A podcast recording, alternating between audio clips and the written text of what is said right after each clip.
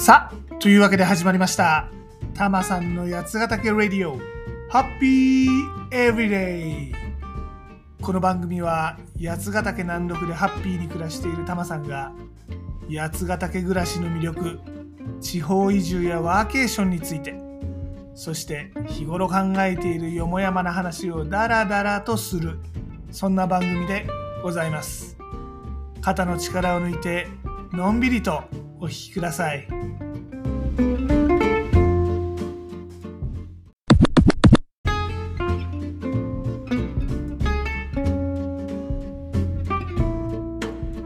今回はタマさん兵庫県は姫路に行ってきましたよってお話でございます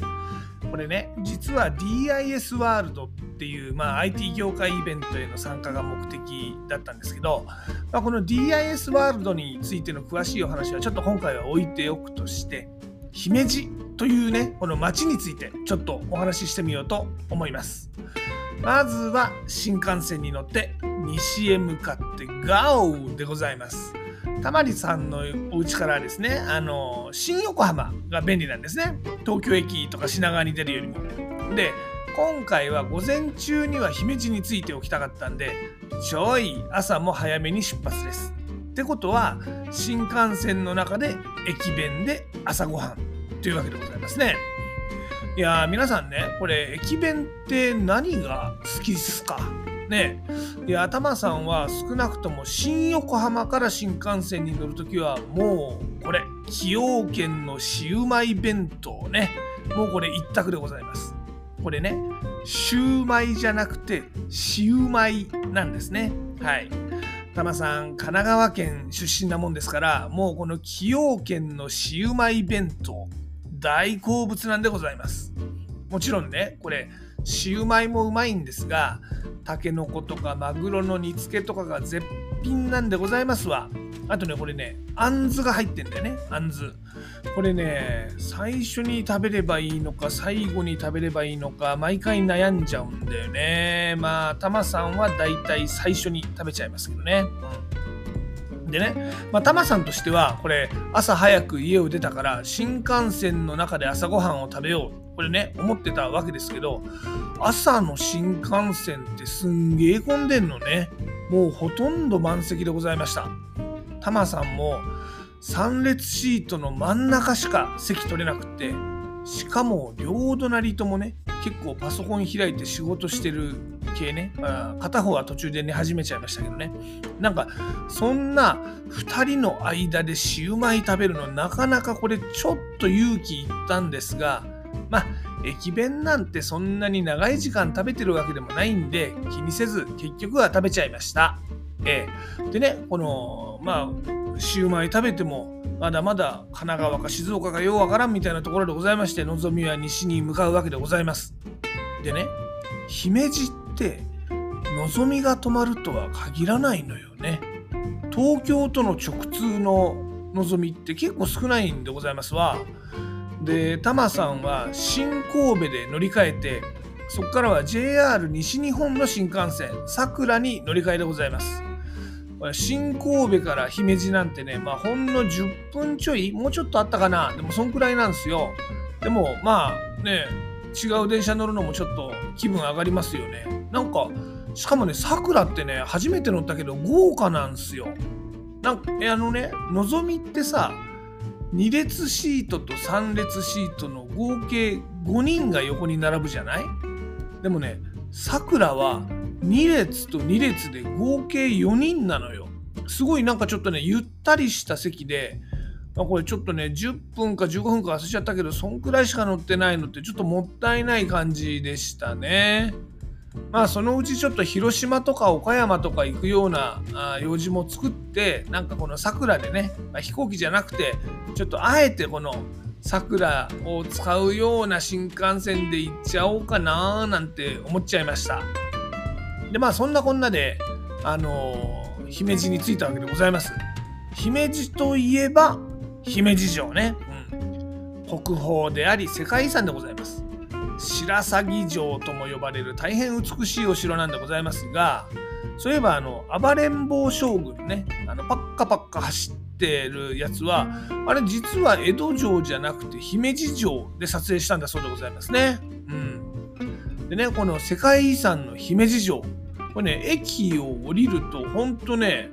駅の正面にすぐのところに見えるんですよね。タマさんもあの他にもお城のある町ってねいくつか行ったことあるんですけど、まあ、例えば松本城とか小田原城とかね,、まあね、駅からは見えないですもんね。っていうかまあ駅からあの小田原城は山の上だから見えなくはないんだけど何ていうその駅の前の道の正面にドーンじゃないんだよね。で松本城多分ねあれざっくり駅から歩くと20分ぐらいなのかな多分小田原城もそんくらいだと思うんだよね。で姫路城も10分以上は多分歩いたと思うからね距離はもしかしたら大して変わんないのかもしれないんだけどもうね駅の真正面の道のその先にズドーンってあるんでね結構近く見えるしなんかインパクトあるんですよね。でまあ今回はお仕事で行ったとはいえせっかくね姫路まで行ったしもう目の前にお城あるんでちょっと見てっちゃおっかなということで翌日実は今回お泊まりの仕事だったんでね。翌日の朝一もうお仕事前に天守閣まで登ってきちゃいました。これなかなかねいいいいよ。いい経験でした。みんなも姫路行ったら登ってほしいです。なんかねさすが世界遺産という感じ。さすが世界遺産といえば平日の朝一っすよ。なのにすんごい人数の観光客周りにいました。インバウンドな人も多かったし修学旅行とかの団体もいました。なんちゅうのこのやっぱ目玉となる観光資源ちゅうのがあるとすごいもんだなと思いましたね。でこのねインバウンドの人すごく多いんでまあこれ多分観光協会の人かなんかなんだと思うんだけどカタカナ英語でねあの This castle is みたいな感じでいろいろ解説してるんですよ。でこのカタカナ英語って最近はほらあの JR とかの電車のアナウンスもねなんか車掌さんがカタカナ英語で話してたりするじゃないですか。This train is みたいなね。あれねタマさんすごくいいことだと思うんですよね。このカタカナ英語に触れる観光客が増えればねこのカタカナ英語ってもっと通じるようになるはずなんですね。ほらあのインド英語とかシンガポール英語ってすんげえなまってるじゃない？すんげえなまってるけどあれ使う人が多いからグローバルで通じるわけですよ。だからねこのカタカナ英語バシバシみんないろんなところでねあの使っていくことでこのグローバルにこの日本人英語ってのはこういうもんなんだっていうのを伝えたい広めたい。まあそんな風に思いますね。うん。でまあね、まあ、ちょっと置いといてあのお仕事がありましてでお仕事終わったらねそりゃまあ街に繰り出すわけでございますよ。で何ていうのご当地料理食べに行きたいじゃないですか。行ってきました。で姫路っていう街ねなんかねあのアーケードがいっぱいあるんですよで駅前の商店街このアーケード商店街が結構元気なんですねいろんな飲食店だけじゃなく商店があってねこれいいことだなと思います。あの商店街が元気な街ってことは地元のビジネスが元気ってことですからね。いいことだ。でまあせっかくそういう街に行ったんでチェーン店の居酒屋は避けてなんかその個人商店っぽい地元っぽいところに適当に入りました。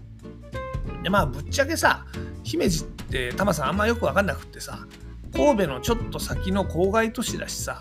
まあそんなご当地グルメとかなくっていわゆる関西っていう食べ物をねまあほら串揚げとかさ粉もんとかさそういうもんなんだろうなと思ってたんだけどこれねいやいや案外ちゃんとご当地グルメがいくつかありました。まずね姫路おでんってのがあるんですね。知らなかったけど。これあの東京のおでんみたいにあのおつゆにあの浸ったおでんじゃなくてね。っていうかまあ一応あのおつゆの中でグツグツ煮込んであるんですよ。だけど食べる時はそれを平皿に乗っけるんですね。あのおつゆにひたひたして食べないんですよ。で生姜醤油をかけて食べるのがこの姫路おでんの特徴なんだそうでございます。でまあ具はね別にあのおでんなんで東京とそんな変わんないんだけど、まあ、やっぱ関西ってのは牛すじなのねっていう感じ。牛すじ美味しかったですね。っていうのと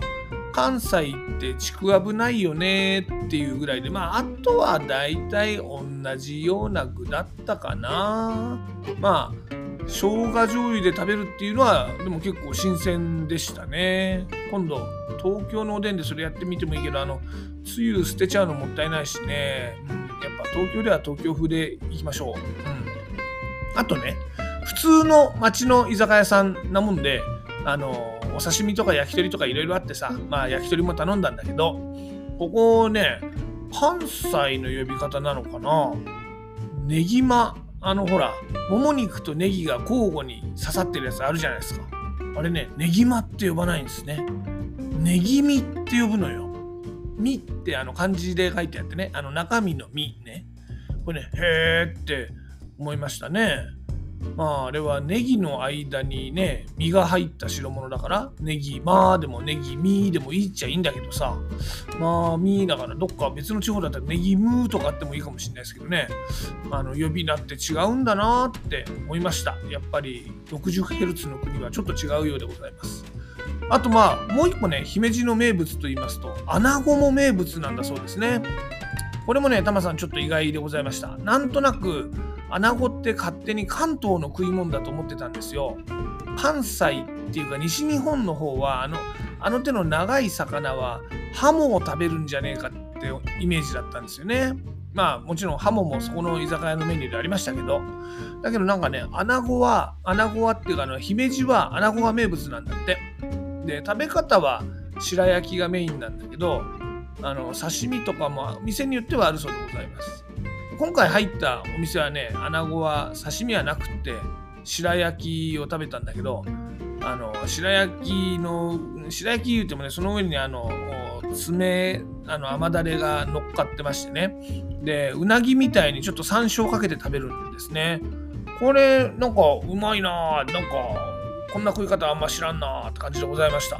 まあ、他にもいろいろ食べたんだけど記憶に残ってるのは穴子と姫路おでんでございました。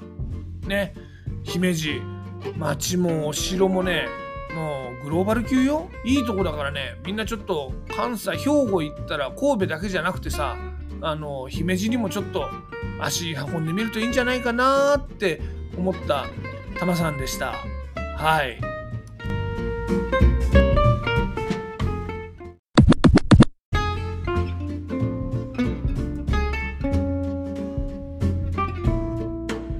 さて、タマさん、八ヶ岳で新しい自分に出会うプログラム、やつくる始めました。日常を離れた八ヶ岳でワークショップやリトリート体験をすることで新しい自分を発見します。詳しくはタマさんのブログ、やつナビ、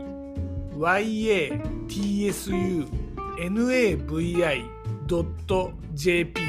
の記事を見てみてください。メール会員の登録も絶賛募集中ですよ。やつナビでは八ヶ岳で楽しめるアクティビティや移住に役立つ情報もお届けしています。また八ヶ岳暮らしについては SNS でも案内しています。Twitter では全部カタカナで「ハッシュタグたまさんラジオ」を検索してみてください。ちなみにユーザー名はたまさんラジオ。これは全部英語ですね。たまさんラディオになってます。インスタグラムでは、ハッシュタグ、ブラタマリ的なを検索してみてください。ちなみにユーザー名はヒロドットたまりです。どちらもね、いいねとかリツイートとかフォローとかしてもらえると嬉しいです。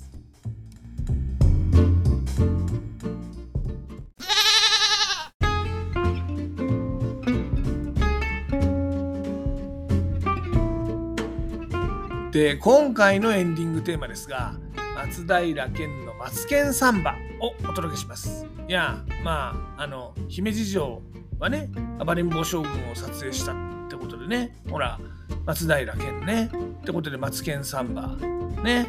という形でお届けしようと思います。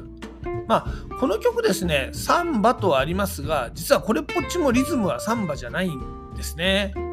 っていうかまあそれ言ってしまうとお嫁サンバもテントウムシのサンバも全くサンバじゃないんですね。っていうかえー、っとお嫁サンバカラオケで歌うと分かるんですけど123バっていうここの歌詞のところがですねあの3の後ろは「ば」じゃなくて3の後ろに「んば」って書いてあるんですね。これ123んばじゃねえの？とかまあもう言いたいことはいっぱいあるんだけどまあ人ってのはそういうのを飲み込んで大人になっていくんでございますよ。はい。で例によって僕はジャスラックに参加してるわけではないので番組の中でこの曲をお届けすることはできません。なのでご自身で番組の後で配信サービスとかでこの曲を聴いてみてください。でもちょっとだけお手伝いさせていただきます。アレクサ、松平健のマツケンサンバかけて。では、ごきげんよう。また次回。